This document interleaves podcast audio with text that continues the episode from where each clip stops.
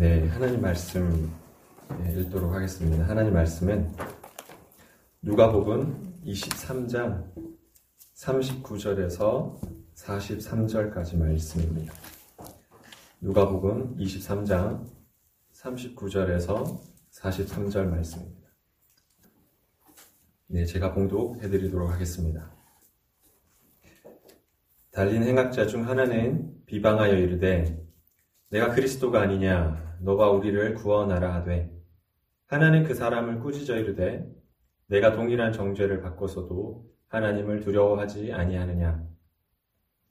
우리는 우리가 행한 일에 상당한 보응을 받는 것이니 이에 당연하거니와 이 사람이 행한 것은 옳지 않은 것이 없느니라 하고 이르되 예수여 당신의 나라에 임하실 때에 나를 기억하소서 하니 예수께서 이르시되 내가 진실로 내게 이르노니 오늘 내가 나와 함께 낙원에 있으리라 하시니라.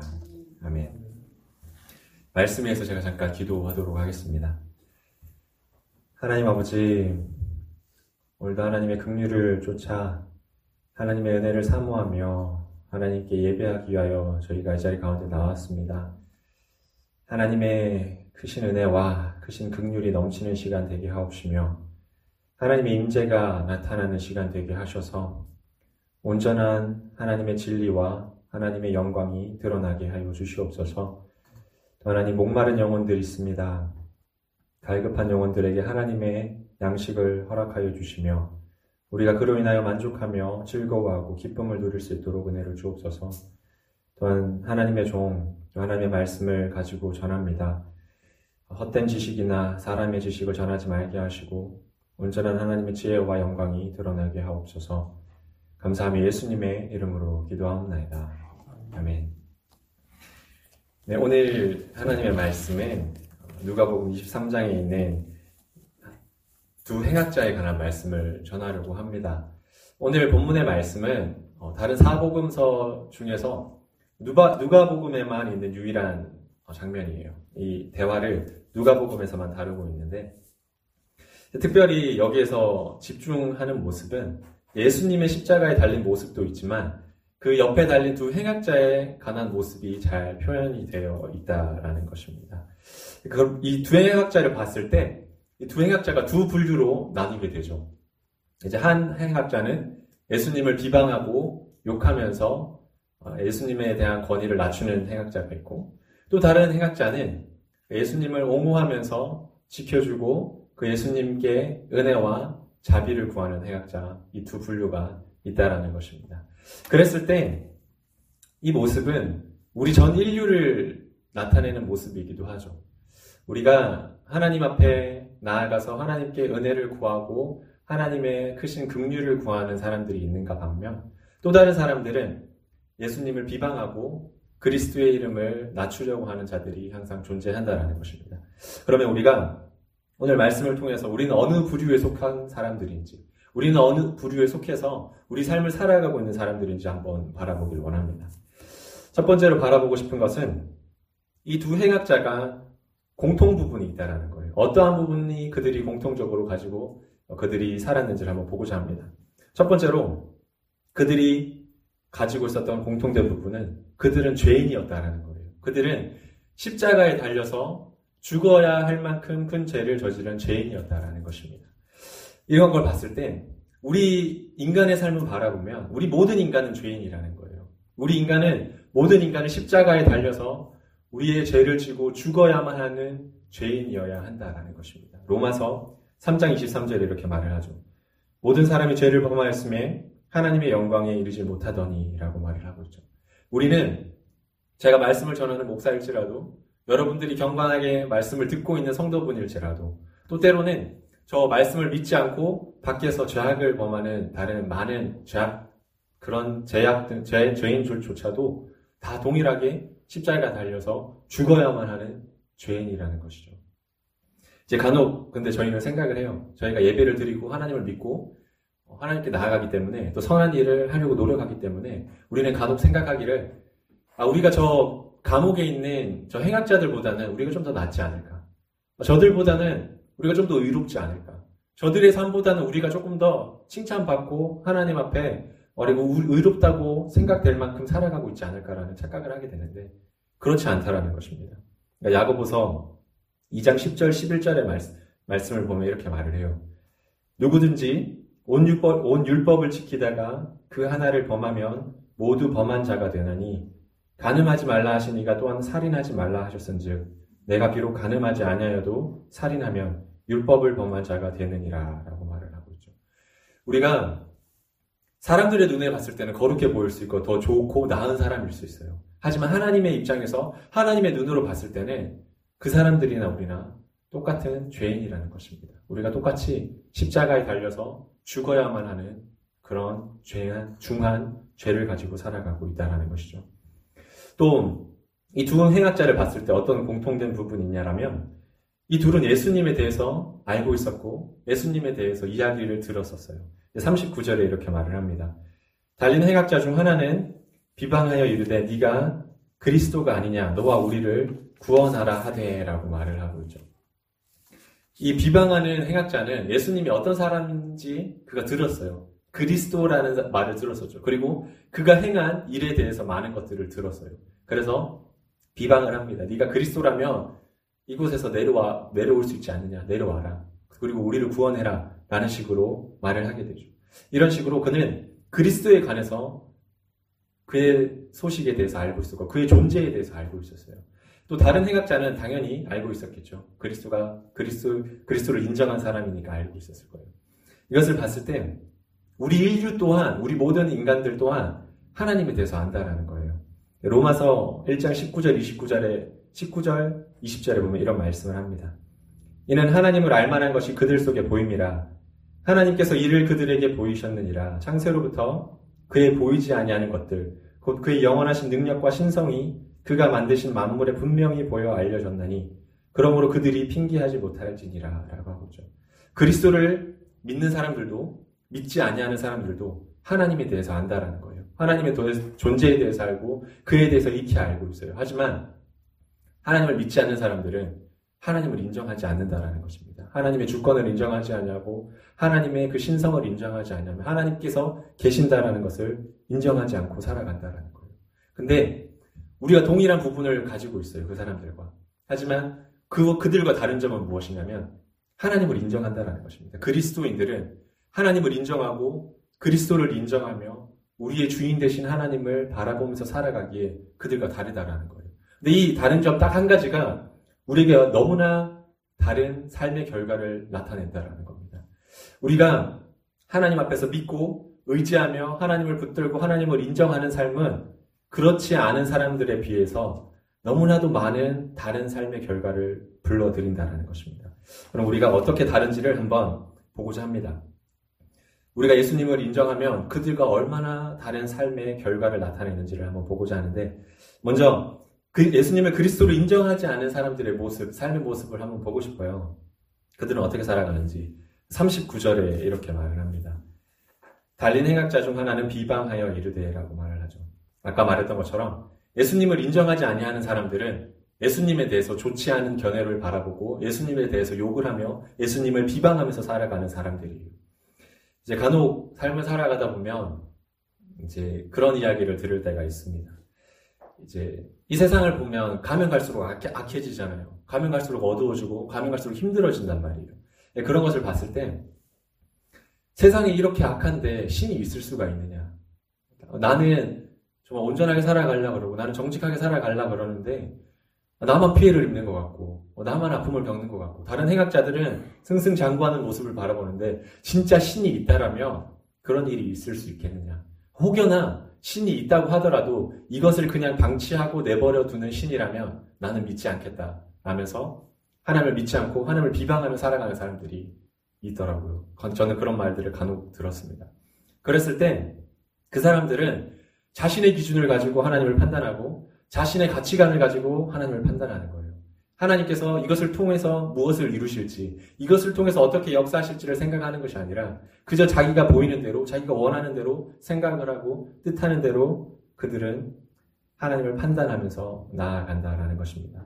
뿐만 아니라 하나님의 예수 그리스도를 그리스도로 인정하지 않는 사람들은 육체적인 일밖에 신경 쓰지 않아요. 39절의 말씀에 보면 이런 말씀이 있습니다. 내가 그리스도가 아니냐? 너와 우리를 구원하라 라고 말을 하고 있죠. 이 행악자가 여기서 구, 자신, 이 행악자 구원하라라고 말을 한다, 지금 하는 것은 자신의 영혼을 구원하라라고 말을 하는 것이 아니라 지금 자기가 십자가에 매달려 있으니까 이 고통 가운데서 좀 나를 구원해라. 이런 말을, 이런 말이라는 것이죠.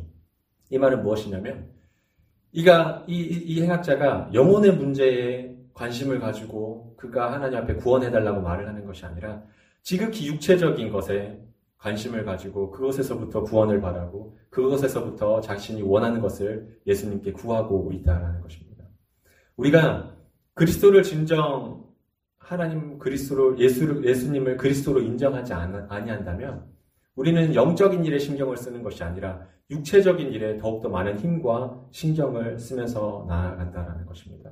우리가 우리의 제약으로 인해서 우리가 우리의 아픔을 인하여서 우리의 제약을 인하여서 오는 그 아픔, 우리의 영혼의 그 고달픔과 우리의 영혼의 필요를 생각하는 것이 아니라 우리의 육체적인 필요에 더욱더 관심을 기울이게 되고 육체가 원하는 것, 세상이 원하는 것, 내가 즐겁고 내가 뜻하는 것만 찾아서 나아가는 존재가 바로 죄인이라는 것이죠. 그런 상태가 예수님을 인정하지 아니하는 그런 자들의 모습이라는 것입니다.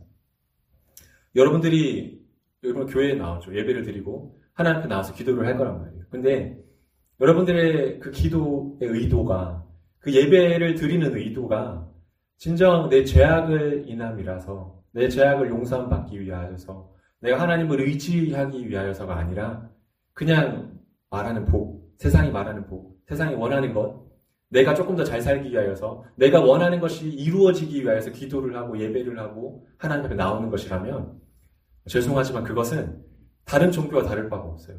다른 불교와 다를 바가 없고 다른 힌두교와 다를 바가 없어요. 그들은 죄악에 대한 그런 문제에 관심을 가지고 구원을 얻고자 하는 마음이 아니라 그저 자신이 원하는 것, 자신이 뜻하는 것을 이루고자 종교를 가지며 살아가는 사람들 뿐이라는 것입니다.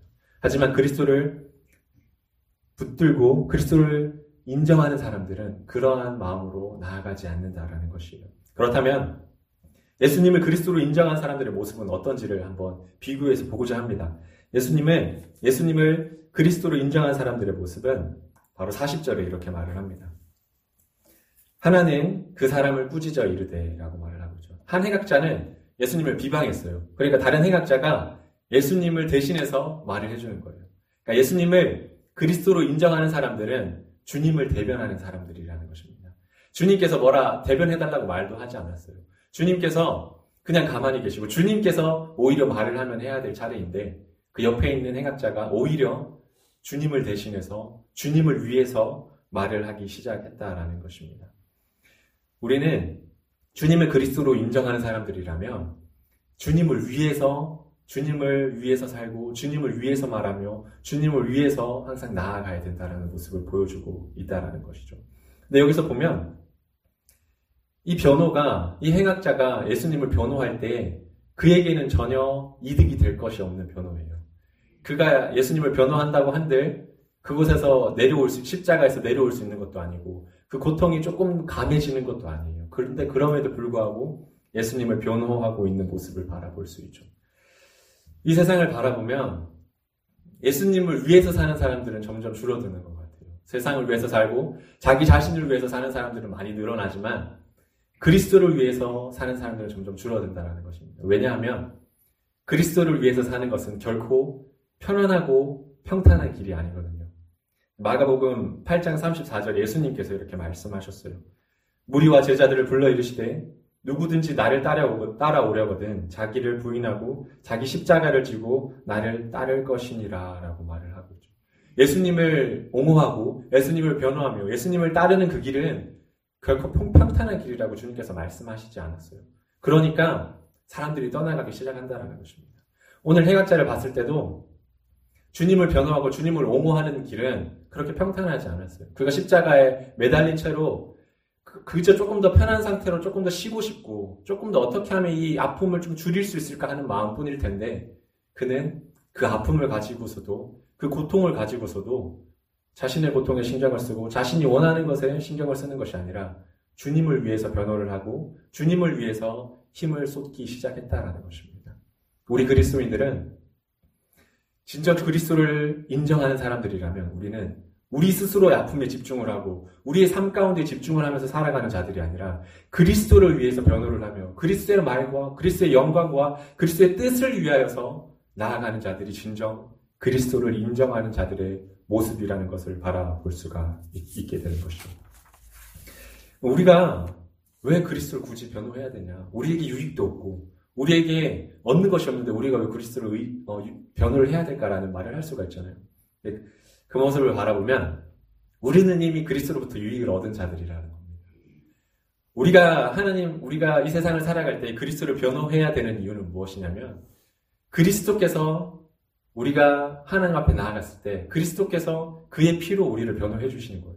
우리가 죄악되고 우리가 그 십자가에 달려서 죽어야 되는 자녀들이지만 그리스도께서 이미 피를 흘리셨고 그 피로 인하여서 우리는 이미 그리스도로부터 변호를 받고 있다는 것입니다.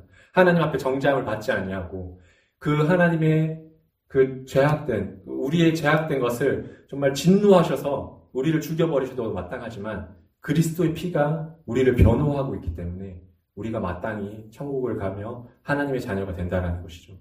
그러하기에 우리는 마땅히 하나님을 위해서 그리스도를 위해서 이 세상을 살아갈 때 변호하며 나아가야 된다라는 것입니다.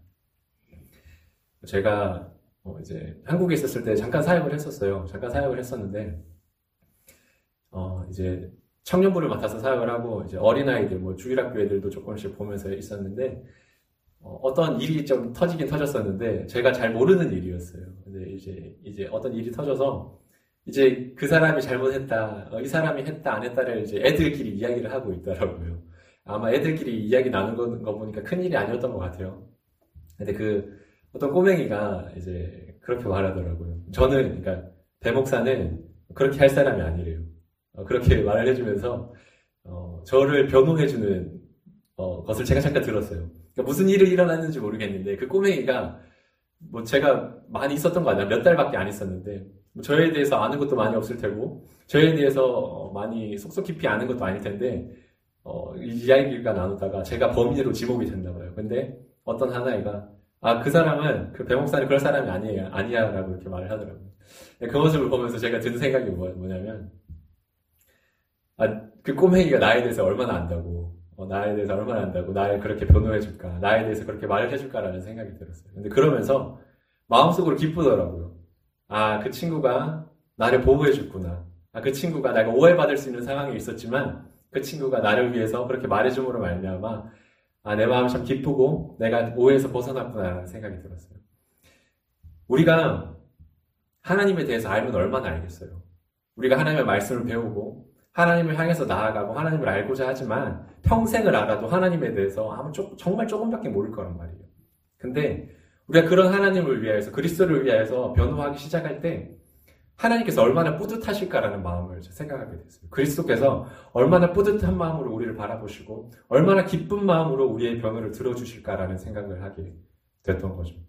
우리는 그리스도를 정말 인정하는 사람들이라면 이러한 삶을 살아가는 거예요. 그리스도를 변호하면서 우리가 주님에 대해서 너무나도 알지 못하는 것이 많아요. 하지만 그럼에도 불구하고 우리는 주님을 위해서 변호하며 주의 영광을 위해서 변호하며 주의 뜻을 위해서 변호하며 우리의 말뿐만이 아니라 우리의 삶이 그리스도를 변호하는 삶의 모습이 되어야 된다라는 것입니다. 뿐만 아니라 그리스도를 인정하는 사람들의 모습은 하나님을 두려워한다라고 말을 합니다. 40절의 말씀에 이렇게 말을 합니다. 내가 동일한 정죄를 받고서도 하나님을 두려워하지 아니하느냐라고 말을 하고 있어요. 이 구원을 받은 행악자는 그리스도에 대해서 하나님에 대해서 경외하는 마음이 있었던 거예요. 그래서 하나님을 두려워하기 시작했던 것입니다. 우리가 이 시대를 살아가는 걸 보면 하나님을 두려워하는 마음이 없는 시대인 거죠. 여러분들이 세상을 봤을 때 뉴스를 봤을 때 하나님을 경외하고 하나님을 두려워하며 하나님을 무서워서 죄악에서 떠나는 사람들이 점점 없어지는 시대를 살아가고 있어요. 뉴스만 봐도 그렇고 어, 특별히 이제 생각나는 것은 저희가 돈과 권력이 생기기 시작하잖아요. 그러면 하나님을 잊어버리기 시작해요. 그리고 하나님보다 돈과 권력을 이제 휘둘르면서 그 권, 권력을 통해서 돈을 통해서 사람들을 아프게 하고 하나님께 죄를 짓는 모습을 바라보게 되죠. 하지만 진정한 그리스도를 인정하는 사람들은 그 돈과 권력을 가지고 자신이 원하는 것대로 자신이 뜻하는 대로 사용하는 것이 아니라 그 돈과 권력보다 높으신 하나님을 두려워하고 경외함으로 말미암아 하나님 앞에 온전히 살아가고자 하는 자들이 진정 그리스도인이고 진정 그리스도를 인정하는 자라고 말을 한다는 것입니다. 성경에서 어떤 사람이 가장 부했을까라는 것을 생각했을 때 저는 솔로몬이라고 생각을 해요. 솔로몬이 어마무시한 부를 누렸었죠. 이제 얼마나 그가 부한 삶을 살았냐면 어, 열왕기상 10장 21, 21절 22절에 이렇게 말을 합니다. 솔로몬 왕이 마시는 그릇은 다 금이요 레바논 나무 궁의 그릇들도 다 정금이라 은 기물이 없으니 솔로몬의 시대에 은을 귀히 여기지 아니함은 왕이 바다에 다시스 배들을 두어 히람의 배와 함께 있게 하고 금과 은과 상아와 원숭이와 공작을 실어 왔음이더라 라고 말을 하고 있어요. 솔로몬이 얼마나 부한 시대에 살았냐면 은을 귀하게 여기지 않았더래요. 은을. 금이 너무나 많고 다른 귀한 것들이 너무나 많아서 그 은을 하찮게 여겼다라는 것입니다. 한번 생각해 보세요. 여러분들 가 여러분들 지갑에 한 100불짜리가 수두룩하게 쌓여 있어요. 그러면 여러분들 주머니에 있는 페니를 귀하게 생각할까요? 안 할 거예요. 그렇죠? 땅에 버리지만 않으면 다행이라고 생각합니다. 다른 귀한 것이 너무나 많으니까 그 페니가 귀하게 여기지 않는 거예요. 그처럼 이 솔로몬 시대에 귀한 것들이 너무나 많아요. 금도 많고 상아도 많고 뭐 공작도 있고 너무나 귀한 것이 많으니까 그 은이 너무나도 하찮게 여겨졌다라는 거예요. 솔로몬이 이런 귀한 시대를 살았는데 그의 고백이 무엇인지 전도서에서 한번 읽어보도록 하겠습니다. 그가 전도서 2장 10절 11절에 이렇게 말을 합니다. 무엇이든지 내 눈에 원하는 것을 내가 금하지 아니하며 무엇이든지 내 마음이 즐거워하는 것을 내가 막지 아니하였으니 이는 나의 모든 수고를 내 마음이 기뻐하였습니다. 이것이 나의 모든 수고로 말미암아 얻은 몫이로다.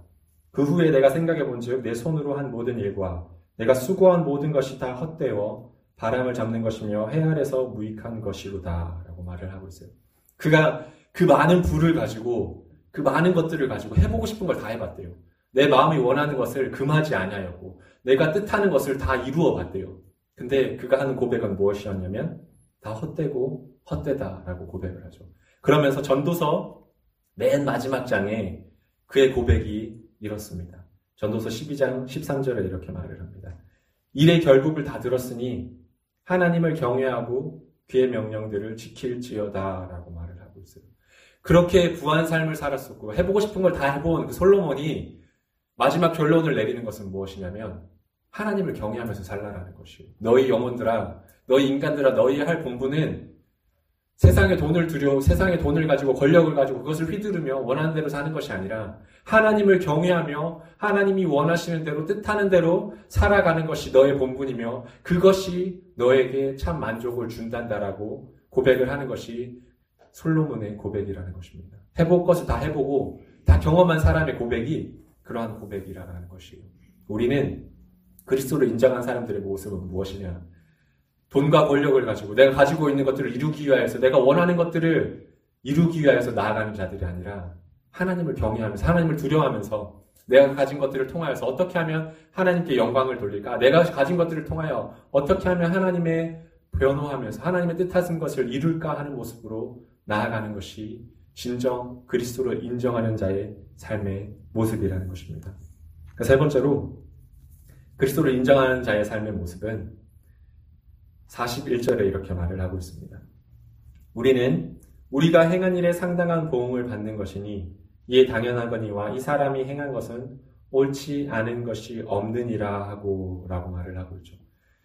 어, 이 행악자가 깨달은 것이 있어요. 그것은 무엇이냐면 나는 죽을 죄인이고 옆에 매달려 있는 그 그리스도는 정말 의로우신 분이구나 라는 것을 깨달았다라는 것입니다.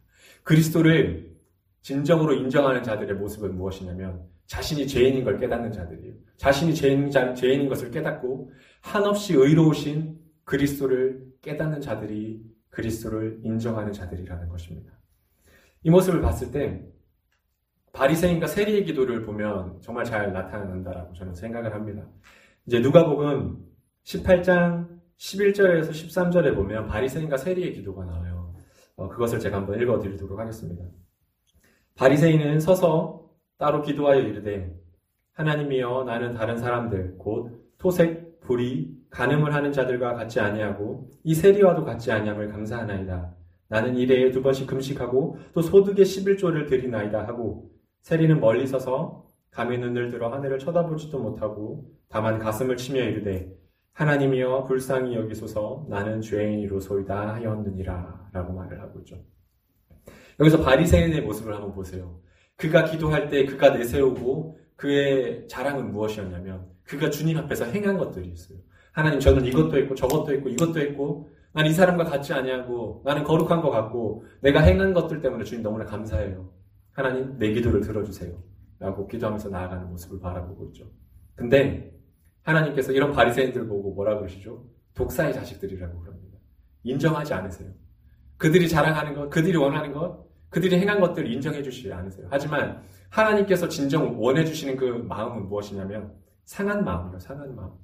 정말 통곡하는 마음. 내 죄악을 인하여서 상해있고 내 죄악을 인하여서 정말 애통하는 마음을 가지고 기도하는 세리의 모습을 한번 보세요. 그 가슴을 치면서 하나님이여 나를 불쌍히 여기소서라고 이렇게 고백을 한다는 것입니다. 그랬을 때 예수님은 이 세리의 기도를 인정해 주시죠. 진정 그리스도를 인정하고 그리스도를 붙들면서 나아가는 자는 어떤 사람이냐면 자신의 의로움을 나타내고 자신이 행한 것을 나타내고 자신이 원하는 자신이 이룬 것을 자랑하면서 하나님 앞에 나아가는 자가 아니라 하나님 불쌍히 여겨 주시옵소서. 나는 정말 어찌할 수 없는 죄인이기 때문에 주님 앞에 나아갑니다. 내가 어찌할 수 없기 때문에 그 의로우신 그리스도를 붙드오니 나를 불쌍히 여기셔서 내게 긍휼을 내게 은혜를 베풀어 주옵소서 하면서 나아가는 모습이 우리 진정한 그리스도를 인정한 자들의 모습이라는 거죠. 우리의 삶은 의로운 부분이 하나도 없어요. 내세울 것도 주님 앞에 없고 하나님 앞에 행하, 행하였다고 자랑할, 것, 자랑할 것이 하나도 없다라는 것입니다. 그렇기 때문에 우리가 해야 될 것은 무엇이냐면 오직 하나님 앞에 나아가서 죄인됨을 불쌍히 여겨 주시옵시고 우리에게 긍휼을 베풀어 주셔 달라는 것을 구할 수밖에 없다라는 것이죠. 이제 마지막으로 네 번째로 진정 그리스도를 인정한 자들의 모습은 무엇이냐면 주님 앞에 기억되고 은혜를 구하는 자들이라는 것입니다. 42절에 보면 이런 말씀을 합니다. 이르되 예수여 당신의 나라에 임하실 때에 나를 기억하소서 하니라고 말을 하고 있어요. 이 행악자가 그 죽어가는 가운데 그리스도 앞에 구한 것은 무엇이냐면 하나님 나를 기억해 주옵소서라는 것입니다. 하나님 나를 기억해 주세요. 여기서 기억해 주세요라고 했을 때 이 기억해 주세요라는 뜻은 무엇이냐면 지금 여기서 내가 원하는 것을 이루어 달라는 뜻이 아니라 아까 그 다른 행악자처럼 지금 내가 지금 원하는 고통에서 구원해 주세요라는 뜻이 아니라 저 나라에 갔을 때, 저 천국에 갔을 때 하나님 나를 기억해 주세요. 나를 구원해 주세요. 나의 죄악을 용서해 주시고 나를 불쌍히 여기셔서 하나님 나라의 가운데 있게 해 주세요. 라는 은혜의 고백이 그 마음 가운데 있게 되었다는 것입니다. 우리가 진짜 그리스도를 의지하고 그리스도를 바라보고 그리스도를 인정하는 사람들이라면 우리의 삶은 어떠해야 되냐면 하나님 앞에 은혜를 구하는 삶이 되어야 되는 거예요. 하나님 앞에 긍휼을 구하는 삶이 되어서 하나님 저와 함께 해 주셔서 저와 동행해 주셔서 제게 은혜를 베풀어 주시고 제 삶 가운데에 하나님 은혜가 풍성하게 해 주세요. 하나님의 동행함을 나타내 주시고 하나님의 임재함을 나타내 주시며 하나님 저 천국의 소망을 갖게 해주세요. 라면서 살아가야 되는 그런 은혜를 구하고 소망을 구하는 존재가 바로 우리가 되어야 된다는 것입니다. 그리스도를 인정하는 자들은 이런 모습을 갖고 있다라는 것이에요. 근데 여기서 우리가 눈여겨 봐야 될 것은 무엇이냐면 행악자가 지금 어떤 상황에 놓여 있는 예수님에게 은혜를 구하는지를 바라봐야 돼요. 예수님을 한번 보세요. 지금 행악자는 동일하게 자신과 함께 매달려서 죽어가고 있는 예수님께 은혜를 구하는 모습을 바라볼 수가 있죠. 다른 때처럼 예수님께서 뭐 기적을 일으키거나 다른 곳에서 정말 능력을 베푸는 그런 예수님께 나와서 은혜를 구하는 게 아니에요. 자신처럼 죽어가고 있고 힘을 잃어가고 있고 지금 예수 그리스도를 봤을 때 사람의 눈으로 봤을 때는 아무런 소망이 없는 그리스도를 바라보면서 은혜를 구하는 해약자의 모습을 우리가 바라볼 수가 있죠. 우리는 이 세상을 살아갈 때 때로는 예수님의 힘을 잃어가는 것처럼 보일 수가 있어요. 그러니까 예수님을 믿는데 정말 공경밖에 안 처하고 힘들고 낙담되고 예수님 정말 살아계시면 이럴 수 없을 것 같은 예수님 정말 하나님께서 계신다라면 정말 내 삶이 이럴 수 없을 것 같은 상황에 살아가고 있고 지금 세상을 보더라도 예수님의 힘을 더욱더 얻어서 예수님의 복음이 전파되는 것이 아니라 복음은 다 사라지고 세상의 권력이 일어서고 세상의 힘이 일어나서 세상이 원하는 것들이 정말 자리를 차지하고 있는 시대죠. 그럼 우리는 누구를 의지해야 될까요? 누구를 바라봐야 될까요? 행악자를 보면 답이 나옵니다. 이 행악자는 맞아요. 권력을 바라보고 세상을 바라보고 그들에게 은혜를 구하고 그들에게 도움을 구한 게 아니었어요. 좀 힘을 잃어가는 것 같고 때로는 이 모습이 정말 내 눈으로 봤을 때는 예수 그리스도께서 정말 소망을 잃어가고 있고 그 마음 가운데 모든 것이 사라져가는 것 같을지라도 우리의 소망은 그리스도밖에 없으며 그의 소망, 우리의 피난처는 그리스도밖에 없고 우리의 안식이 되는 분은 그리스도밖에 없다라는 것을 깨달은 행악자는 맞아요. 그리스도가 사람의 눈으로는 그렇게 보일 수 있을지라도 하나님의 하나님의 눈으로 봤을 때는 그것은 힘을 잃어가는 것이 아니었죠. 그가 비록 죽어갔을지라도 온전한 승리를 이루기 위하여서 그가 이러한 고통과 역경을 당하면서 나아갔을 때 그 모든 것들은 하나님의 섭리 안에 승리 가운데 이끌어 주었다라는 것입니다. 맞아요. 우리 지금 이 세상이 하나님께서 나타나지 않는 것 같고 그리스도께서 힘을 잃어가는 시대처럼 보이고 있어요. 하지만 그것은 하나님의 뜻을 이루시며 하나님의 영광 가운데 하나님의 온전한 계획대로 이루어가고 있음을 우리는 믿어야 된다는 것입니다. 그렇게 할 때 우리는 하나님을 온전히 믿고 하나님의 모습이 보이지 않고 하나님께서 힘을 잃어가는 것 같은 이 시대 가운데서도 하나님을 의지할 수 있다는 거예요. 하나님을 바라볼 수 있다는 것입니다. 우리는 하나님에게 은혜를 구하는 것을 잊어서는 안 된다는 거예요. 우리의 삶이 하나님이 없어 보이고 그리스도께서 힘의 능력이 우리 가운데 나타나지 않는 것 같아 보이는 그런 삶일지라도 우리는 여전히 그리스도께 나아가서 하나님 그리스도께 은혜를 구하며 그리스도께서 그리스도께서 구하신 주시는 그 긍휼을 우리는 바라봐야 된다라는 것입니다. 그렇게 했을 때 행악자가 그런 말을 예수 그리스도께 했을 때 예수 그리스도께서 어떤 대답을 해주시는지 아시나요? 43절에 이렇게 말씀합니다. 내가 진실로 내게 이르노니 오늘 네가 나와 함께 낙원에 있으리라 라고 말씀을 하세요. 어, 힘을 다 잃어가는 예수님이잖아요. 다른 사람이 봤을 때. 다른 사람이 봤을 때 다 죽어가는 예수님이란 말이에요. 근데 그 예수님께서 그 행악자에게 소망을 주시고 미래에 대한 확신을 주시며 그 가운데 평안함을 주신다는 것입니다. 우리가 맞아요. 어, 떠한 상황 가운데서라도 어떠한 상황 가운데서 주님께 은혜를 구하고 하나님을 붙들며 의지하며 나아갔을 때 주님은 확신을 주세요. 평안을 주시고 기쁨을 주시며 우리 가운데 임재하셔서 하나님께서 말씀을 해 주신다라는 것입니다. 근데 여기서 보면 더 귀한 것이 있어요. 하나님께서 네가 낙원에 있으리라고 한 그 약속을 이루어 주시잖아요. 약속을 해 주시잖아요. 근데 이 행악자가 구한 것은 무엇이냐면 그냥 하나님 나를 기억해 주세요. 구원해 주세요라는 말을 했죠. 그랬을 때 하나님께서 약속을 해 주세요. 네가 구원에, 네가 어, 낙원에 있을 거야. 근데 더욱더 큰 축복을 주십니다. 하나님께서 예수 그리스도께서 뭐라고 말씀하시냐면 네가 나와 함께 낙원에 있을 거라고 말씀하세요. 나와 함께 낙원에 있을 거라고. 이 강도가 구한 것은 그냥 구원이었어요. 근데 그리스도께서 더욱더 지나치게 긍휼과 은혜를 베푸 주셔서 그리스도의 임재를 허락하십니다. 그리스도의 임재를 허락해 주셔서 더 큰 축복과 은혜를 누리는 가운데 그가 구원을 얻게 되죠. 하나님께서는 어, 우리가 하나님을 의지하고 하나님을 바라보고 하나님의 긍휼과 은혜를 구할 때 우리의 소원보다 더욱더 지나치게 은혜를 베풀어 주시는 분이세요. 하나님은 결코 정말 째째하거나 짜거나 그런 분이 아니시라는 것입니다. 하나님께서 은혜를 베풀어 주실 때 우리가 원하는 것보다 우리가 필요한 것보다 더욱더 큰 은혜와 큰 소망으로 우리 가운데 베풀어 주시는 분이 바로 우리 하나님이라는 것입니다.